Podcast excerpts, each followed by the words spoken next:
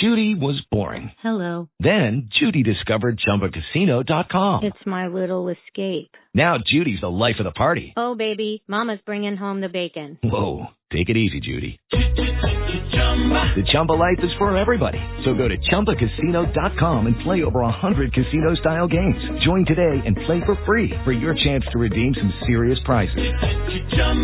ChumbaCasino.com. No purchase necessary. Void where prohibited by law. 18 plus terms and conditions apply. See website for details. you, but We're gonna, we're we're working on that. We're working on that right now. Go ahead and give us a brief Okay. introduction, Madeline. Okay, sure, yeah. Um, well, obviously, I'm Madeline Victoria and uh, singer-songwriter from Deep South Texas. I've been doing this for a very long time. Uh, my first performance, man, was oh my goodness, 21 years ago. I was only five years old uh, with my first performance, and it's just been nonstop ever since. Uh, I got my band together when I was in high school, and we've been doing opening acts for for big names, and you know, traveling here around the region in Texas, and and just trying to get more and more out there. Well, I'll tell you, you have a great background, and uh, we've got some good music we're going to be playing here in a few. How did you get started uh, doing the music thing? Oh, could you repeat that last thing you said? I'm The so sorry. music thing. How did you get started in the music business, Madeline? Oh, yes, sir. So, um, the influence, first of all, came from my family. Um, my mom's side of the family are very musically inclined.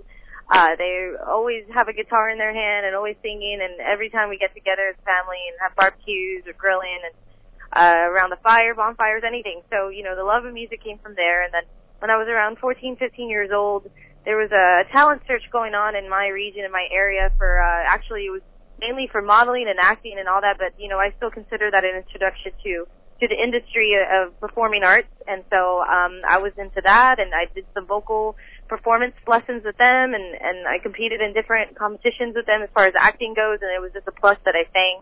And uh you know locally too I just around my area I I got involved in different um you know of course I was in choir and um like I said I put my band together when I was in high school. And I actually was songwriting all on my own um when I was about 13 years old. And when I was 15 is when I was really proud of my first official song and started playing it with guitar. And so, um, yeah, it was just, uh, it's just been something natural for me, you know, music. Um, no one's ever really done anything professional in my, in my family with it. Um, they're all so talented and I'm the first one to really pursue it and they're, they're all very supportive of me. Well, we're going to play some of your music right now. Please stand by, Madeline, here on.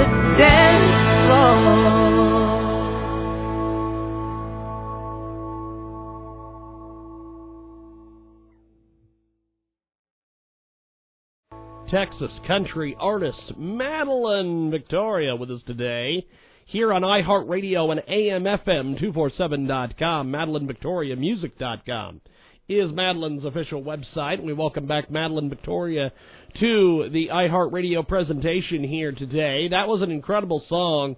Um, tell me a little bit about the writing process for that song. Oh yes, definitely. And uh, uh, could you tell me what song that you played right now? Because just because I couldn't hear it, I'm so sorry. He only loves me on the dance floor was one of the big hits we just played, Madeline.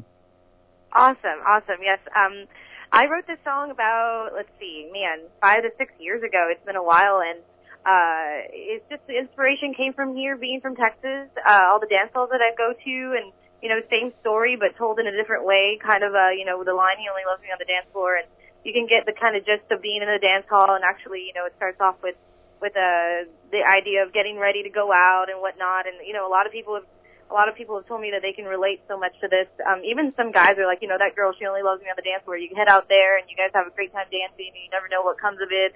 You know, it's something serious, something not. And, um, it's just really the gist of, of, of it all, like, you know, going out and having a good time at the dance hall and sometimes, and even maybe even an old love that you see there at the dance hall and you're like, man, you know, it's kind of, kind of like me and my story of, of an ex of an ex boyfriend and you know we loved to go dancing and you know it ended up he really did only love me on the dance floor. So yeah but um i'm i'm excited about that song that you know how much it's uh it's done so well with everybody and you know you can see my music video um online anywhere uh for this one and uh and i'm glad people are enjoying it and i hope everyone that listened to it right now liked it as well of course Madeline Victoria with us today here on AMFM247.com, iHeartRadio as well. And uh, Madeline, we're going to go to your next track here in a few moments. Uh, you have got some uh, some great music out there. If people want to purchase your music or book you for a gig, how exactly do they do that? Oh yes, they can go to um, my website, MadelineVictoriaMusic.com, or they can actually message me directly on my Facebook page, Madeline Victoria.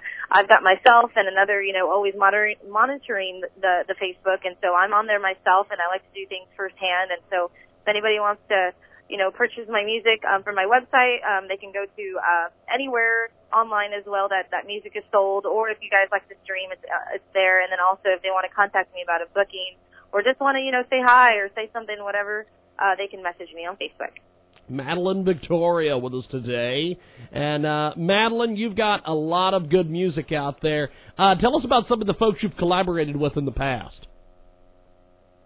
Oh, could you say that one more time? So Collaborated, working with folks, collaborated, making music. Tell us about some of the people you've worked with. there we go. Now I can hear you. Yes, tell us about the collaborations, Madeline. well, as far as shows go, you know, I've done a lot of shows with uh with some big names.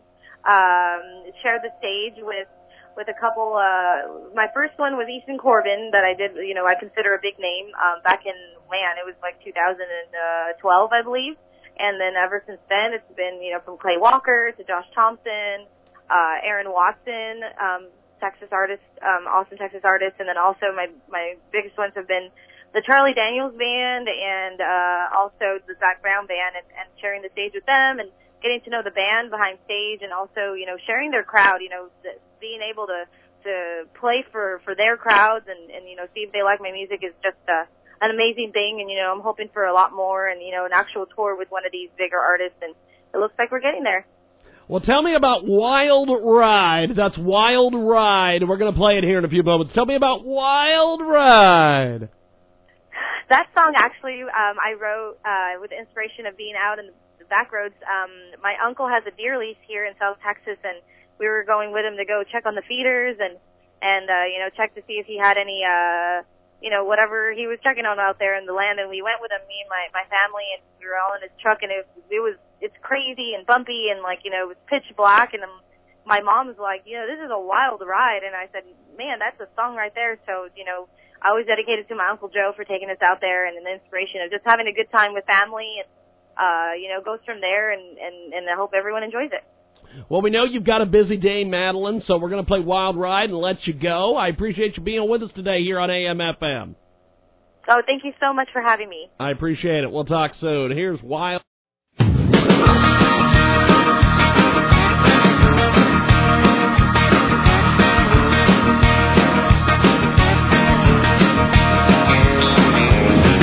The night is young and so is Wallaby.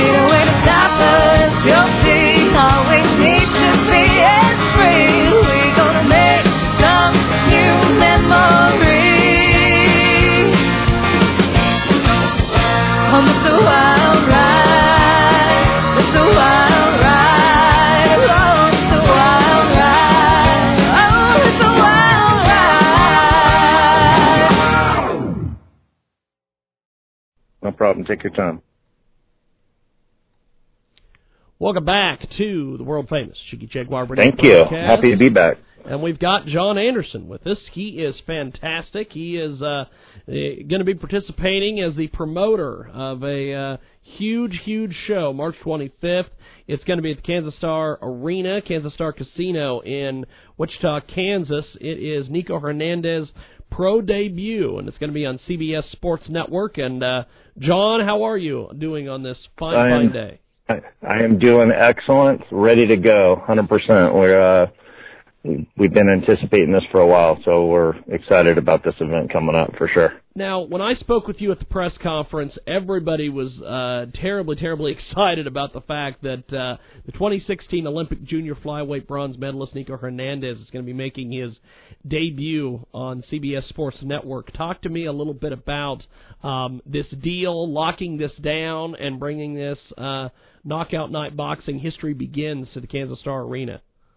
Yeah, yeah, sure. I mean, basically, you know, I I I have to give well, I have to give credit to Sean Wheelock, who is our is part of our announcing team. He's actually the one that you know he's he's from the area. He told me about he told me about Nico. Um, so I did some research, flew down there. I met with Lewis, which is Nico's father. Uh, we sat down, had a great conversation, sat down with the Kansas Star, and then we just realized this was just a great deal for everybody. You know, it's a great deal for us, but it's a great situation for CBS. It's a it's it's a great situation for Nico, obviously, to debut main event on CBS uh, Sports Network, which I think is a great opportunity. But it's like I said to you before, I think it's well deserved. I mean, he's Yes. an uh, you know he's an Olympic medalist. Um, you really couldn't ask for more. I mean, this is the way I think the Olympians should be treated. That uh, you know go there um, and participate for our country. Now, with, with this event, uh, you guys men, made mention at the uh, at the Kansas Star at the press conference that you've got, uh, I believe, four four or five shows that you're going to be doing with uh, the folks out there in Mulvane, Kansas. Um, how important is this for Nico to win this win this main event and potentially headline all those shows? Yeah, you know, I think that's the way we keep the train moving along. You know what I mean? I, you know, my Nico's got to do his part, which I believe he will. Um, but I can tell you this, um, you know, Patrick Gutierrez is, is not coming to lay down. So I think you guys are going to be in for a real good one. Now, talk to me a little bit about Patrick. I know when when we spoke with him at the press conference, he he seemed like uh, he could potentially be a spoiler uh, for, Sure. for for this match. Yeah. Um, I, I spoke with Jim Ross earlier about this, and, and he said that uh, Patrick's a guy who is who has got a good record. He's not coming there to lose, so that this could be very interesting for Nico. Could be a long night for Nico Hernandez. Yeah, you know, I, yeah, no, I think Patrick is definitely coming to fight. Um, you know, he's actually from Vegas, so he's getting top notch sparring. He's getting top notch preparation. So, you know, he's not a kid that's coming to lay down. The kid is, is very much coming to fight. I'm sure you guys noticed that at the press conference. Very confident, very grounded. Yes. Um, you know, I think he, I, I really believe Patrick is looking at this as his Rocky moment, you know. Um, and this is, you know, this is a big, a big story. He's coming into this guy's backyard. Um, but it really is a Rocky story. So, you know, I think there's just a lot of storylines to this show. There's a lot, uh, to be said for Nico to be headlining there at the Kansas Star, um, who has been unbelievable to work with, by the way. So, you know, I, I think this is, uh, this is a show that is a must see. I think it's great for Wichita. I mean, all the way around. I mean, I mean, to see their, you know, their kid in the, in a big show, national television, it really just doesn't get any bigger than this. Now, w- from a promoter's perspective, uh, take me through. Obviously, Nico is is the easy one to lock in, finding an opponent for him. But tell me about the rest of the card and how you went about arranging uh, different people to come in and, and be on this show because you've got a heck of a lineup. Well, thank you so much. Um, you know, I'll I'll tell you. Uh, you know, the co-main with the Tremaine Williams kid um, is a, a Roc Nation fighter. Um, he's very, very talented. There's a good storyline behind that as well. But and then Nico Macias, who is in the, you know, is the Rooster, which is the other Nico that is on the show. We've had him on our shows before, and he has absolutely been the star of everything that we've done. So I figured we had to bring him. Um, this guy throws, you know, 100 punches around just a complete. I mean, he literally runs across the ring and he's getting hit. He smiles. he's just kind of one of these guys that's uh, uh, a freak of nature. So, yeah. So the card, I mean, putting it together is is never easy, but we did load it with uh, Kansas kids, as you've probably seen. Yes. Um, you guys are going to get to see Jeff Page as well. Which was not a, uh, it, it was not easy to match, but we were able to get it done. And, uh, you know, we got Efren and, and Eric Vargas. So I mean, you know, it's it's stacked pretty good. You know, I, I think Kansas is really in for a treat from top to bottom. Now, uh, we spoke with Efren on the uh, Sunday radio show uh, this last weekend, and uh, he is excited. He was talking about some of the prep that he's doing for the fight. Um, he he is he is like I said, he's excited. He's about to bounce off the walls. Um, it's a big opportunity for him. Big opportunity. It's, it's going to be the biggest show. I mean, you know, by far he's ever been on. I mean, Efren's never, you know, been on this stage, and this is going to give us a chance to take a look at Efren too. So, you know, we're excited to see what the kid's got. Now, w- with this event, you're bringing in uh, some some of some of the big time names as far as Kansas fighters, um, and and arranging this show. How how quick after this show's over with do you start making plans for the next either your next fight card or your your next Kansas card? Yeah, no, uh, well, I mean, as far as, I mean, as far as my next fight card, you know, I got another one in Cancun a couple weeks later, but, um, you know, I mean, as far as Kansas goes, I, I, I think once this thing kind of settles in, you know, we'll sit down with the Kansas Star and, uh, and, and talk about, you know, what we can do in the future. Um, but, you know, I think the plan would be to give people as much as they want to take, you know, so, um, you know, I know Nico probably be, you know, say he comes through this unscathed or whatever, he'd probably be ready to go in in uh, in two three months. So it's it's just really you know something we got to sit down and talk to the Kansas Star about, but uh, but that'll be on the agenda uh, uh, right after the fight, 100%. Now, putting putting this show together, when did you start uh, building everything for March 25th before you guys even had a press conference? Yeah, we were already starting in um in in uh well uh, we had the conversation. I actually had the conversation in Cancun with uh, Sean Wheelock in uh, in in September, and then we started to kind of uh, get this thing moving uh, right after the holiday. So I mean, January is when it really started to ramp up. Um, so you know, time was ticking.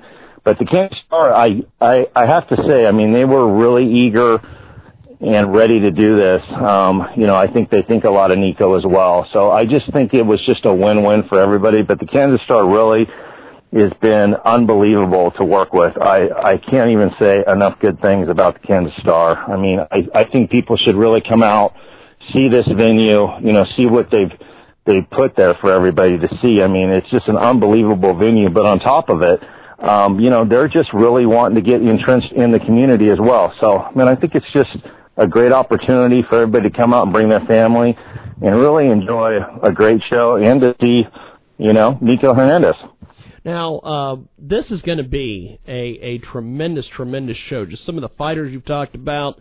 Um, uh, talk to me about the, the, the show itself. I know that Sean.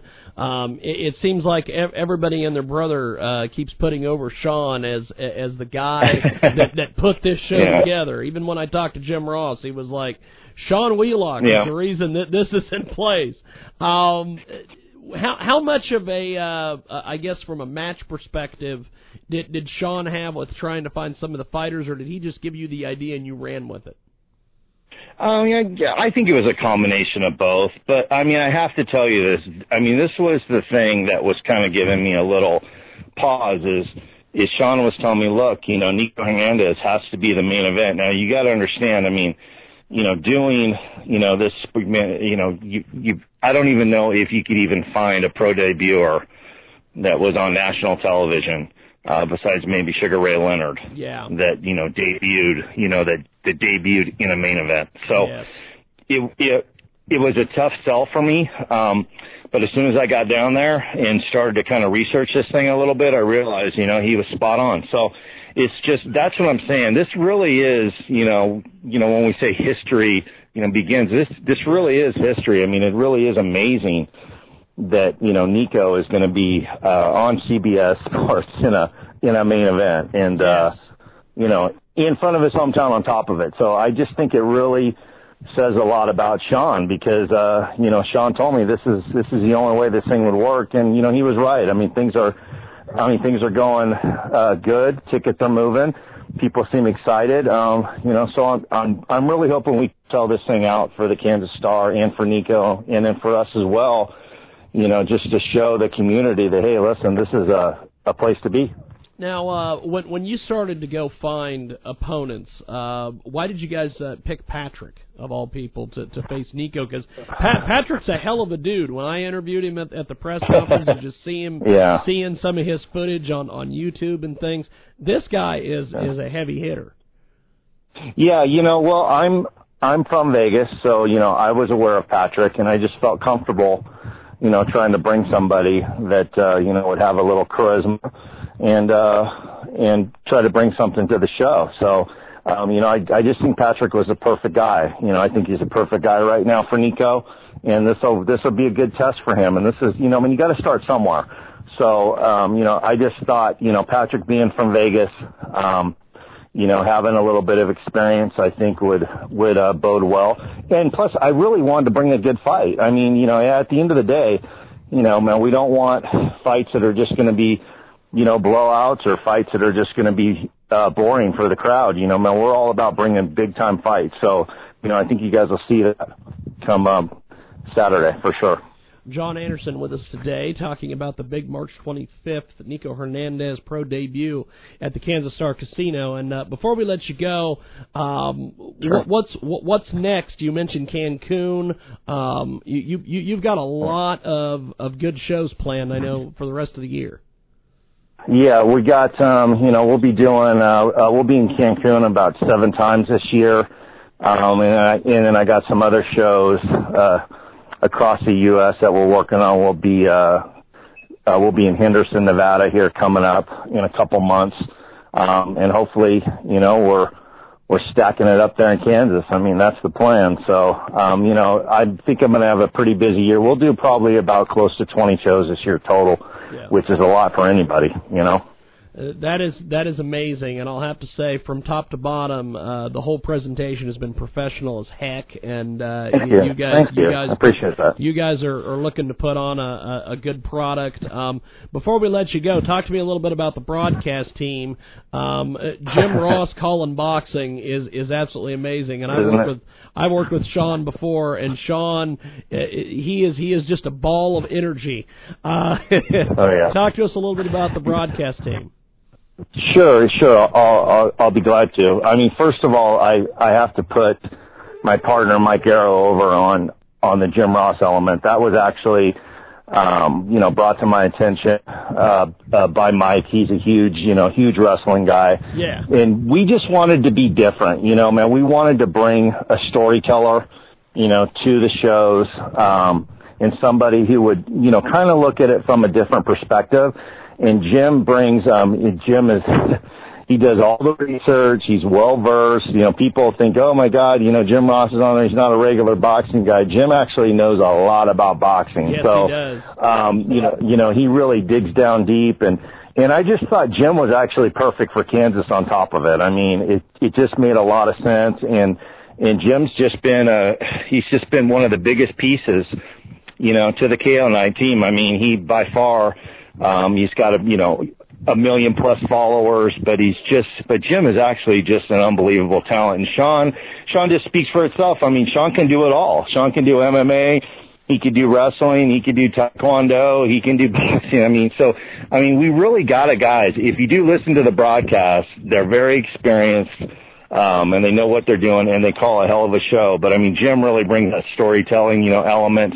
You know, he'll, he'll talk about the backgrounds of fighters and, and I think people want to hear, you know, a different perspective opposed to just calling blow for blow. You know what I mean? Yeah. Oh, I hear you on that. Well, uh, well, John, thanks for taking time out of your schedule. Looking forward to uh, chatting with you again uh, March 25th, and uh, have yourself a good rest of the week, my friend. Yeah, guys, come out and check out the show, man. We're excited. Okay. Thank you so much for having me. Definitely. Have yourself a wonderful day. Thank you, John. John Anderson with us today, part of the big, big show coming to the Kansas Star Casino, and uh, it is it is going to be something else. History begins with Nico Hernandez.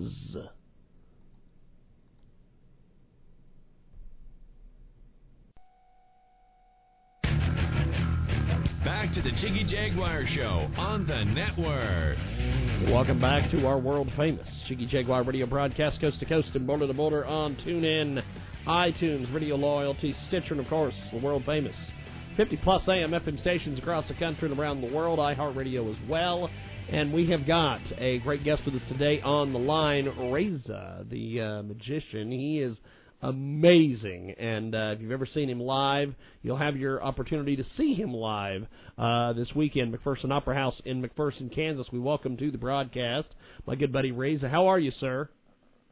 Hey man, I'm great. How are you? Pretty good, actually. Now, uh, tell us a little bit about the show that you're going to be doing this weekend down at the McPherson Opera House in McPherson. I mean, the live show. The, the best part about uh, the tour is it's uh, it's interactive. I get to actually uh, bring people up on stage, feel the energy of the crowd, and so that's the major difference between you know television or YouTube and actually being able to connect with the live crowd. So it's going to be uh, big illusions, you know, massive uh, you know effects, but it's also going to be kind of an intimate, interactive experience too, where you'll see some of these things kind of come to life. So it'll be a lot of fun. Now, uh, how long you been doing this, man? Because you've been out there on the road and uh, traveling up and down the highways and the byways for a heck of a long time. Yeah, I've been traveling for 15 years now. Um, and it's kind of always been my passion is bringing magic um, on the road to people, and uh, so we've we've been on the road for a good amount of time now, and you know in that time we've been through Kansas um, on a number of occasions Yes. and got to see you. What was that? Four years ago now. Oh, good lord! It's been at least four years. Uh, seen you uh, here in Hutchinson when you were when you were uh, on your whirlwind tour. Um, now, w- w- what are some of the crowds and uh, some of the folks across the country and around the world when you go and you do your shows? What's some of the feedback you've been getting from folks? Um, you know, it's great. Every area kind of has, um, you know, its, its own kind of thing, its own vibes. And so we'll do some areas. Uh, we've got, you know, the following to fill huge uh, spaces. You know, in Mexico, we we sold 200,000 tickets in uh, over the course of 45 shows in uh, in Mexico. So that's you know a, a great size venue for us. You know, arenas. Uh, we were in Vegas last week, um, and now when we're in the Midwest, we've got you know these smaller venues, which are a really cool thing to play because they're not uh, you know these massive venues where you start to lose that connection. You gain the energy, you know, of, of a huge crowd, but you lose the connection. So now uh, when we come to these theaters, it's actually an opportunity for us to uh, to perform something and, and really gauge people's reactions by being able to see their facial expressions. You know, I can actually hear you know some of the comments, which is funny because they don't realize. You know, sometimes I think that I can literally hear what they're saying. You know, in the front row or some of those things, and so it just feels a little bit uh, different. You know, in a positive way. Uh, but you know, no matter how big or small the crowd is, you know, the energy is really what feeds the show and what uh, pushes me to kind of keep developing brand new illusions, which is what we're bringing uh, to Kansas. Well, and that was that was going to be my next question. How how often do you add things or subtract things or uh, kind of change the uh, kind of change the whole presentation up a little bit? Constantly. Um, the the show that I'm doing tonight, for example, is about 90% different than the show that I did last night, and we travel with enough Wow. material to kind of do that and change it up. So that way, when uh, people come back and see the show, it's always different for them, but also for us, it always keeps it fresh as well. So we're always uh, being able to have a, a new, fresh experience along with the crowd, which I think is is a, a, a good thing because once you, it starts to get dull or boring, and we go through the motions, it's game over because then the audience doesn't feel that same uh, sense of of you know the entertainment value if we're not into it. So uh, we always try and keep it fresh for 200 shows a year. You know, is what we do. Wow. So I think that's a really important factor. Well, being able to uh, to to keep this whole ball rolling, I know that you've got an incredible team behind you. Um, talk about some of the different folks that you work with uh, on the road and and and in house there. Yeah, it, d- it definitely takes a team. Everybody has their own specialty. Um, I travel with several people, you know, on our tour bus who all have their own specific jobs, and we when we roll into a city to make everything happen, from lighting and sound to uh, our logistics, uh, you know, all those things, along with the local crew, the venue, the folks who come, you know, help us, uh, assist us in in uh, getting everything uh, built, and then back on the trailer, back on the road. You know, in addition to that, we've got a creative team and a management team who are always flying in and out and looking at things and brainstorming with me to keep uh, everything as cutting edge as possible. Now, social media is a huge part of uh, of your marketing and, and some of your uh, some of your campaigns and, and different things. Tell me a little bit about how you're using social media to uh, to get your message out there. Yeah, it's crazy what can happen through social media. Uh, back in the day, I had a video that I put out uh, when YouTube first started coming into existence called Switchblade. You can still look it up. Unfortunately, they took the original video down because of the music rights later. Years later, that became an issue. Yeah. uh, where, you, where you had to get permission for music. At the time, we didn't know that. So this video, uh, right when YouTube took off, uh, you know, went viral, and all of a sudden I was getting calls from New York and Vegas and all these places that say, "Hey, we saw your video, and uh, we want to bring you out." And so for a Midwest kid, that was, you know, that was huge. Kind of get the exposure. You know, now I look back, and that was uh, that was awesome. But that same kind of thing is still happening. Like I put out a video uh, about a year ago with uh, Cherry Coke. I actually made Cherry Coke turn to to cherries, to real cherries. And, Wow. Um, and that video again went on all, all over, and we got a call from Japan. They said, "Hey, we want to put you on our network TV show. Uh, 20 million viewers every week on the show." I said, "I'd love to, but the dates just don't work out." So they flew the whole crew to, the U.S. and they shot this reality show. Now we've since had two different appearances in Japan from that one video. And I did something with an Oreo recently, and uh, they put on PBS online. And then Duck Dynasty called, and actually I'm doing that Oreo trick uh, just from a video. You know, now I'm doing it on Duck Dynasty this Wednesday at 7 p.m. And they um, got a chance to hang out with the guys from Duck Dynasty, and, and kind of wrapped the whole episode, you know, around it. So when you look at these things that are really cool, um, and then you pull them back to, you know, where'd that start? A lot of it is social media, and so um, yeah, you you hit the nail on the head there. Amazing, amazing. Now, uh, the Opera House show this weekend, it's going to be uh, big time Saturday. Check out McPhersonOperaHouse.org for more information on tickets and everything else. And uh, Reza, I appreciate you taking time out of your busy schedule and chatting with us today here on the radio. Thank you, brother. Yeah, great talking with you again. Definitely. Well, we'll see you this weekend. Have, have yourself a good week. Sounds good. Thank you, brother. Appreciate it. Reza with us today. We are going to take a time out. When we come back, we've got more coming up here on the big broadcast. Good the other day, and I'm still good. well, Irwin got a hold of me the other day, and he's like, "We need to get George on," and so I wanted to have you on, and I wanted to talk about radio today because we we talked about your books a little bit, and we're going to talk about your books uh, today as well. But I wanted to get you on today to talk about radio because you pretty much are the man who's been called the father of talk radio. You simply are just the guy, and I had a uh, I had a very pleasant, uh, prob- probably about an hour conversation with you uh, last week about uh, about radio and hiring and all these things, and I wanted to get you on the phone today to talk about radio, whether it was radio when when you were out there at KABC or even radio that we have now. Um, first of all, uh, let's start there. What is one of the many changes uh, from the time of when you were the president of KABC Radio in Los Angeles, where you spent about 38 years broadcasting at the station, which was the first all talk, 24 hour, straight daily facility in the U.S. What was some of the major changes that you've seen over the years in radio? Well, first of all, uh, is your audience thoroughly familiar with what was before we talk about afterwards? Uh, are they are they totally familiar with what talk radio was at the beginning and how people and, and what we thought about talk radio when we first initiated it in 1960? Did anybody ask that question, or are you familiar with that? Well, we're, we're a little bit familiar on that, but from your perspective, explain that to us because uh, I've I've done various research, I've educated the audience here and there, but from from your perspective of all these years of radio, uh, when when you guys put talk radio into place, what was some of the uh, some of the ideas and, and and and give us a little bit of a history lesson here, George. Well, first of all, I joined KABC Television in 19. I'm an old F. Okay, I'm 85 now, Yeah. but I was a young puppy uh, uh, going to UCLA, and then I became uh, a page uh, on the page staff at NBC while I was uh, uh, while I was doing some student uh, student teaching to become a school teacher. To make a long story short. Uh, I didn't become a school teacher. I stayed at NBC.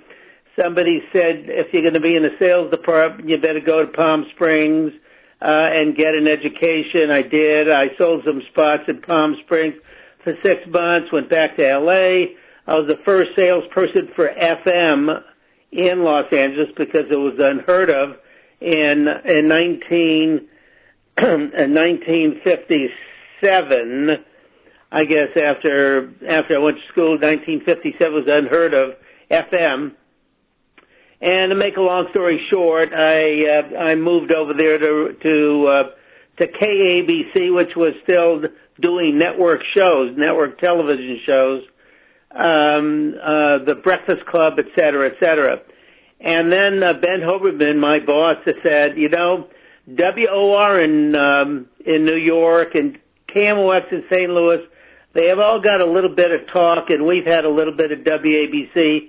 So we're going to start the first all talk station in 1960.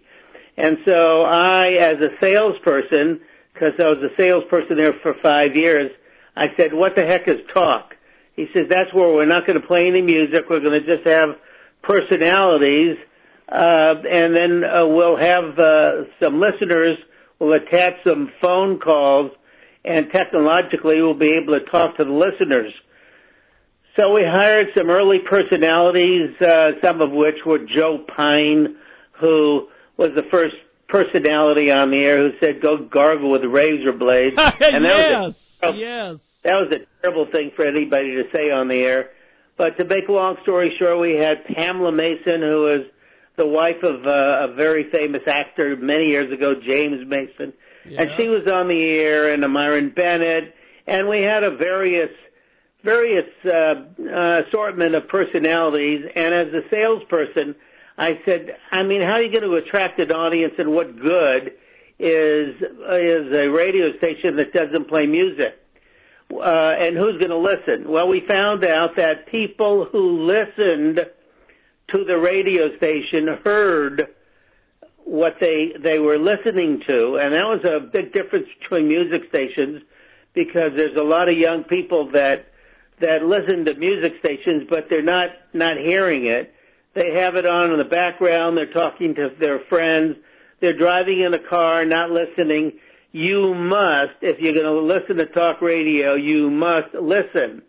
And that's the big, big commercial advantage of talk radio. We found out very quickly that even though we didn't have a large circulation, and in the radio business the term is cume, C-U-M-E, cume, Yes, cumulative. That means how many, what's the circulation. We didn't have very many people listening in the early 60s, but the people that did listen, they were very responsive to our commercial uh, personalities because they were hearing the commercial. If I got on top of a building and yelled Coca-Cola, people might have heard a sound, but they may not have been listening. So there's a lot of difference, and I don't want to get into it here, but there's a lot of difference between listening and hearing. We can hear a lot of sounds, but listening is where you're paying attention, and the the uh, the real golden the golden tool in talk radio is listening, hearing the commercial, and loyalty to personalities because people love love to uh, to be be, love to believe the commercial that is being read to them. And when some personality endorses a spot, says, "I use this, I drive this car, I wear these shoes, I buy my groceries at this store," then they pass that commercial believability from them on down to the listener. And that's the difference between a commercial that's that's pre-recorded and one that's endorsed by a personality. So very slowly through the years from 1960 to about 1970, we started attracting uh, a, a large audience because people were getting tired of music. They were getting tired of rock and roll. They were getting tired. They just wanted something different. And so through the years, the the the uh, the format uh, advanced to the point that now there are thousands of talk radio stations all over the country. Every major radio uh, city, every major city, major town has a talk station. At one time, they had three or four, but right now, because of the um, the breakdown of, uh, of of communication, in other words, the diversification of communication that now allows us to have cell phones, Twitter accounts, uh, uh, Facebook accounts. There's all the social media that's come in and tore into uh, into commercial AM and FM. Now, when FM first came in, most of the advertising agency didn't believe that 49 49% of the population listened to FM. I got thrown out of an advertising agency once because one of the advertising media directors said, "I'll get out of here. Who the heck believes that that many people listen to FM?" And at that time, maybe they had 25% and I kind of lied a little bit. So uh, by the time the 70s came around, indeed, the percentage of people listening to FM had increased and increased and increased to the point that uh, the AM uh, uh, that AM radio uh, had diminished in the size of their audience, and FM radio had increased theirs. But nevertheless, through the years, and that was your first question, is how has it changed? Yeah. Well, it changed because now that you know we have very few uh, big personalities. Rush Limbaugh still has about five or six hundred radio stations on his network, and so there are fewer talk radio uh, people, but there are longer networks. The Salem Radio Network, I still manage Dennis Prager on the Salem Radio Network, which is about 300 stations. And there's uh, Michael Savage, and there's oh, probably uh, a couple dozen of uh, major networks. And then the local markets around the country still uh, have their own little personality who talk about their town and what's going on in their city. So talk radio is far from dead. It's the most powerful radio medium in terms of selling product because of what I talked to you before. People listen, people hear, and then people buy. We've got a great guest with us today. He joins us live here uh, via the uh, magic of Skype. And uh, George is uh, an amazing, amazing guy. George Green with us today. He has been called the father of talk radio. And uh, we just simply didn't have enough time last week to chat with him about his colorful career. So we've got him back with us today from Palm Springs. And uh, George retired a few years ago as president of KABC Talk Radio in Los Angeles where he spent 38 years in broadcasting at that station. Now, um, what do you make of uh, the way that some personalities, such as uh, a, a gentleman you might be aware of or familiar with, um, Tom Leykis, who has went to the internet and uh, and done talk radio on online. Um, what, what what do you think of that that that talk radio has kind of evolved into becoming part internet radio now? Well, let me back you up a minute. Are you, are you saying you're broadcasting from Palm Springs? No, we are. We, we are calling you from Palm Springs. From from what I okay, yeah, that, that's where I'm. Uh, I'm located here in Palm Springs. Yes, you're Cajun. yes, yes. You're uh, you're Kansas man. Yes, indeed. So- yes, indeed. Yeah, uh, but the uh, interesting mention of Tom Leykis. Yeah. Uh, I managed two radio stations in Los Angeles. One was KABC, one uh, we bought. Uh, I was responsible for buying uh, the uh, one of Gene Autry, who had a chain of radio stations, Golden West Radio. I bought KMPC from Golden West. Gene Autry, if you remember the old cowboy. yes. Well, he had died, and his wife uh, uh, took over, and so they sold. They were selling the group of stations, so I bought KMPC, and KMPC. I turned KMPC into a talk station, and hired Tom Leykis because Tom Leykis was was the guy who would he he was the uh, late day Joe Pyne, but Tom Leykis would insult everybody, including me. And I remember one day I was sitting in my office and I was monitoring Tom Leykis. Okay, he was on uh, KFI, another radio station. Yes. That's yes, right. Indeed. I hired him, and I remember clearly. Oh, he's on KLSX. Excuse me. And I remember monitoring him, and Tom Leykis embarrassed the hell out of me by. He said on the air, he said, "Look, we we, uh, we know everybody's listening, including George Green. He's probably listening in his office to find out whether I'm going to insult somebody or not." well, I was, and I slammed the slammed the radio shut. But uh, Tom was was and is uh, a very controversial person. Uh, listeners love controversy. They love people who tell it as it is. Tom does that, and uh, Tom uh, Tom has a great reputation for uh, for uh, for for challenging somebody one on one, and is not afraid to use any kind of language. Uh, he stops short of of fulfilling and using the F word, but he uh, he he says everything else, and he uh, he gets ratings. Now him moving to the internet. Uh, well, first of all, he's got a pretty good pretty good chunk of audience. He has Yes. a mailing list of over three hundred thousand people that have been communicating uh, to him, and so he uh, easily took his three hundred thousand. He says, "Look, I'm going over to the internet, and here's how you can get me." And so the internet has a, a world uh, a world signal. You can you can hear him any place. So it isn't just one city. It's the world's uh, the world is his oyster, so to speak.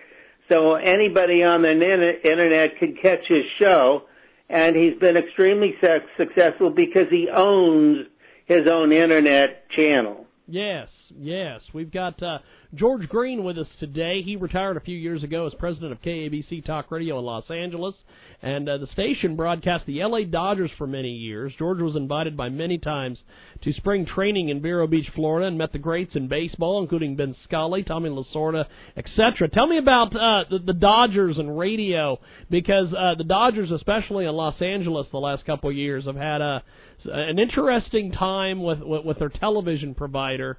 Um, you obviously worked on the radio side of things. Uh, d- tell us about your relationship with the Dodgers. Oh boy, you've just touched a uh, touched a nerve. Before I do, I don't want you to ever forget the fact that I uh, I've got 14 books that I want people to go. Also, Yes, 11 yes. books, three others. We'll get to that later. oh, we're but, gonna we're gonna get to I mean- that. Yeah. Well, uh, don't forget that. That's important to me. But Yes. the Dodgers, I have a pillow that I'm staring at right now. My dog is on my chair uh, next to me in my office. But I'll tell you what the pillow says. The pillow says, this marriage, and I was married for 42 years, this marriage interrupted by baseball. So in uh, 1974, KFI had had the Dodgers since they came into Los Angeles in 1958. They played their first game at the Memorial Coliseum, and then they were on KFI at the time, and they stayed on KFI until 1974. My boss, Ben Hoberman, uh, came in as manager, uh, and then he met with uh, Peter O'Malley. And Peter O'Malley had just gone through a dialogue with KFI where KFI refused to carry the Dodgers spring training games. And our ratings, we were kind of near the bottom of the pile. We had just started talk radio. And KFI insisted on uh, on not broadcasting KFI's games live during the day. They want to relegate their games to nighttime or weekends. And Ben said to the manager at KFI, no, well, it was Peter O'Malley who said to the manager at KFI, we don't want the games at night or on weekends. We want you to broadcast them when they are live. And they said no. Peter said yes. Then Peter said, well, goodbye, KFI. And, and we, uh, we heard about that and rushed over to uh, Peter and signed a first year contract in 1974. And by us getting the Dodgers, it took us from from 20th in the market to number one. So it it was the greatest single change in broadcasting history. That adding one feature, the Los Angeles Dodgers, which was loved by everybody because there were no baseball, uh, there was no television games in 1974 because Walter O'Malley, Peter O'Malley's father, Walter O'Malley didn't believe that television was going to help. He felt that if people watched television, they wouldn't be listening to radio and they wouldn't come to the ball game. Most of all, they'd be home uh, watching television. And just the opposite happened because people, as you know, if you go to a baseball game, people got a radio uh, in their ear while they're at the ball game.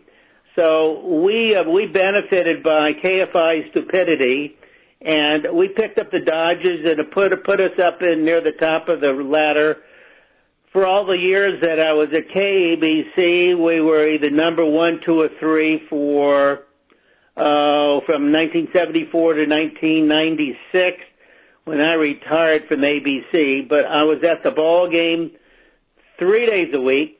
I went down to Vero Beach every year as a guest of the Dodgers. Peter O'Malley invited me to spend a week with uh, the Dodgers. I've got two World Series rings uh, hanging on my wall, one from 1981 and 1988 World Series.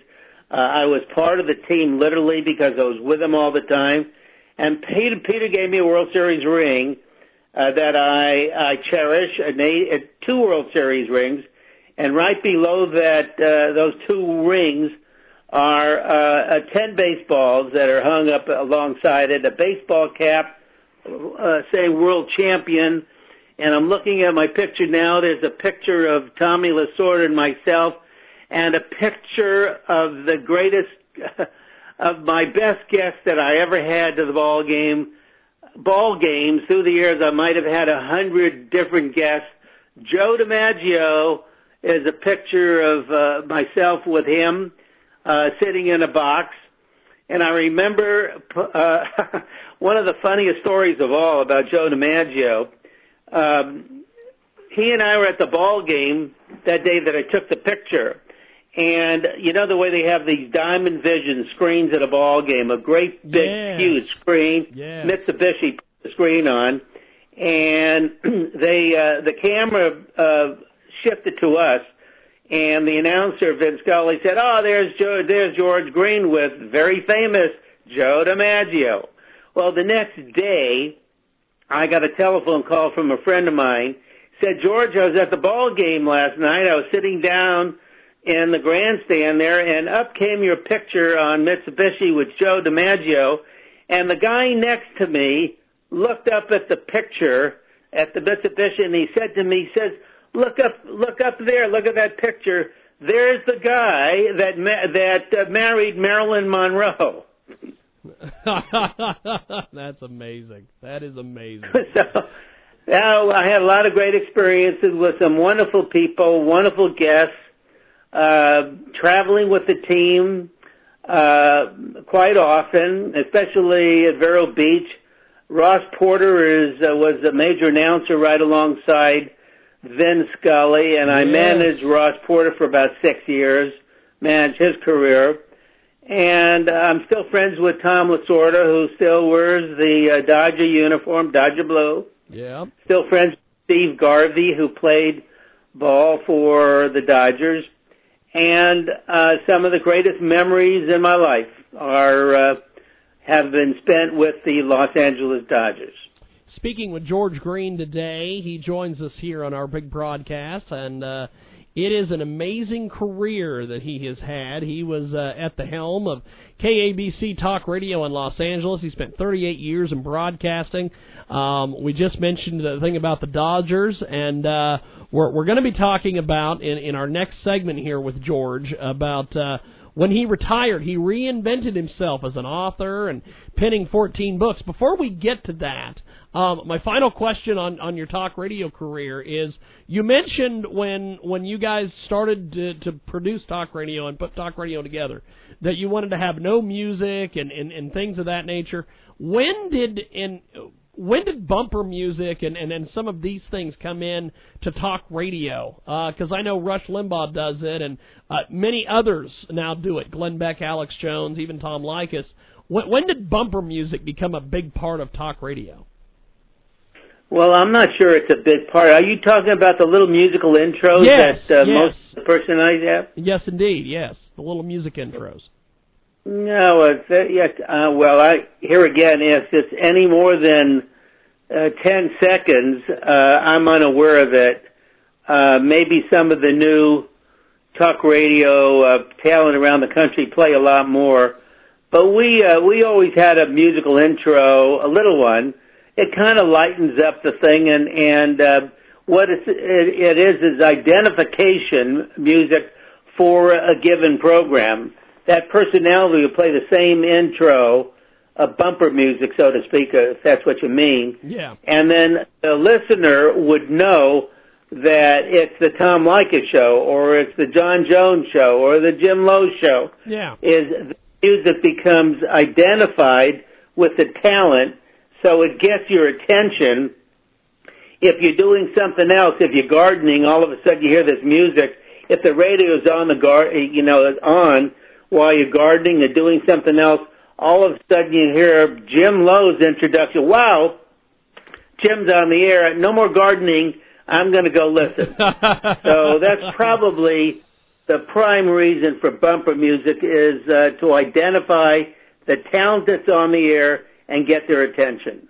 Well, uh, we've got a great guest with us today, and uh, George Green joins us here on our big program. And uh, George retired a few years ago as president of KABC Talk Radio in Los Angeles. He spent 38 years in broadcasting at that station. He reinvented himself fairly recently. He penned 14 books, 11 in the children's field.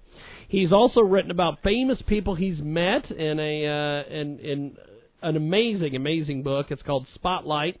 And uh, tell us a little bit about your books because 14 books and 11 in the children's field. That is absolutely amazing, George.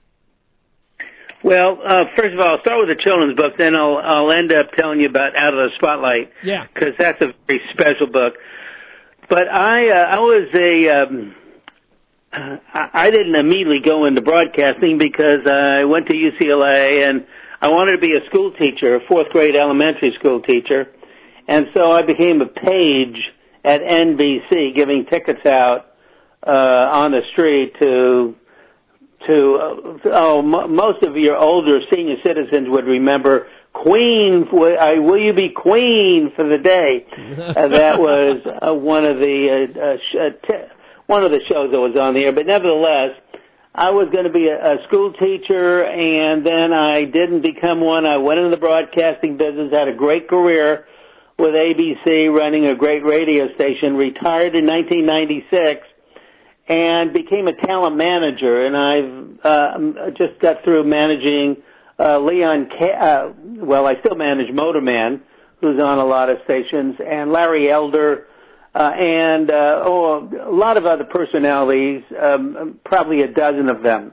But the idea of my children's books were here again was kind of a uh, a look back at uh, the the stories that I told my kids when they were six and seven, and now they're fifty. But they were about animals who can't do what they're supposed to do. You think they would could do. Fred, the dog who can't bark, you know, uh, ends up as the strongest little cub and helps other little animals all around. Softy, the bird who can't fly, uh, and she it's a cute little cartoon book, and uh, Softy uh, flunks out of uh, flying school because she still can't fly, and she ends up with a beautiful voice. All our characters have other assets, which is the name of the game. Is that all our books are about animals who have other other qualities, like Kathy the cow who can't moo, but she has the sweetest milk around, and they sell her milk at at a fair you know, and then I went fishing one day and I, uh, I got a long story about that and it's called Fluky, the fish who couldn't be caught. And then there is Harry, the horse with no hope. And that's a really interesting story about a horse that was attacked by a mountain lion, had no hope. They, they thought the horse was going to die. A friend of mine rehabilitated Harry the horse and now she rides Harry the horse and Harry Harry didn't have any hope until she was given a lot of love by Kathy. So uh, I've got Perky the pig, who uh, who did. Who, this is the pig who didn't like being dirty, and uh, she advises all the other pigs to get out of the mud. And the moral of that story, the bottom line, obviously, is uh, for parents to say you should be clean. So there's at the end of every book there are fun facts about each of the animals, so you can you can see some wonderful illustrations that have been done by uh, uh, uh, my illustrator in Indonesia, an editor in South Africa, and a book designer in Serbia. They're beautifully illustrated books, cost about ten dollars a book, ten or ten ten dollars and fifty cents a book. And you can go to uh, Amazon uh, and ask for George Green's books and all the books are on my website, www.georgegreen.net. You can see the books, you can buy them, you can enjoy them, and then you can uh, you can look at my other uh, wonderful book called Out of the Spotlight, and here's a uh, 400 page. Well, it was now it's down to 250 page about if you're over 50 on your audience, and if you've got a talk station, people would remember Pat Boone. You know, and he, uh, I interviewed Pat Boone. I interviewed Arte Johnson from Laugh-In. I interviewed Katharine Ross, who is the motion picture star of The Graduate. Monty Hall, Pulitzer Prize winner Monty Gene Heller, interviewed Mitch Kupchak of the Lakers and Fred Claire of the Dodgers, Tommy Lasorda of the Dodgers. I interviewed Michael Dukakis, who ran for president. Michael Reagan is a good friend of mine, the son of, of Ronald Reagan. Peter Ueberroth, who did the Olympics in 84. Frank Sinatra's wife, Barbara Sinatra, and Sid Caesar, John Wooden, dozens, Caesar, dozens of other people. I know that you'll recognize them, and they're all part of this book called Out of the Spotlight. That is amazing. George Green with us today. We're going to be getting to uh, our next segment here in a few moments. We've got uh, our, our our next guest patiently waiting on the line, but uh, we're talking about George Green now. Uh, w- w- with this um, with this Spotlight book, um, what was what was the writing process and, and being able to put that whole thing together? What, what was that like for you? By the way, it's called Out of the Spotlight. Out of the a book that's Spotlight. because Yes, indeed. people who are no longer in the spotlight, Yes. like myself, who was in the spotlight at one time in my life and, and are no longer. All 55 of my guests are all people who are very famous, but the spotlight went down. And the question that I asked myself when writing it, well, what happens when you're when the spotlight is on you, you're running a big company business wise, and now you're no longer with them. How do you spend your life? Do you look back? The answer is no. You look ahead, and that's what this book is all about: is how how how other people, famous people, business people, and personalities, how do they handle themselves when they fall out of the spotlight, or when you go off the air? And what do you do when you lose your job and then you're doing something else? Do you look back at what you were as a broadcaster, or do you look straight ahead at something new? It's it's an amazing process. Now now George, uh, with this book, um, what do you want readers to take away from your writing? Well, I just hope they understand that I'm just an ordinary guy that has had uh, a lot of experiences. I happen to be gifted in the area, and it's a new gift, by the way, because I was always in sales. I was a professional salesperson when I was 12 years old. Sold everything from peanuts and popcorn and went up and down the stands of baseball parks. You know, I've sold jewelry on the streets. I've sold newspapers on the streets. I have been the ball boy on top of a stadium here catching baseballs when they were hit. I was a clubhouse boy when I was 14, cleaning up all the the mess that professional athletes do in their in their locker rooms uh, in minor league. Uh, I was never afraid to get my hands dirty, never afraid to work. I had to work. There was no money in the family at all.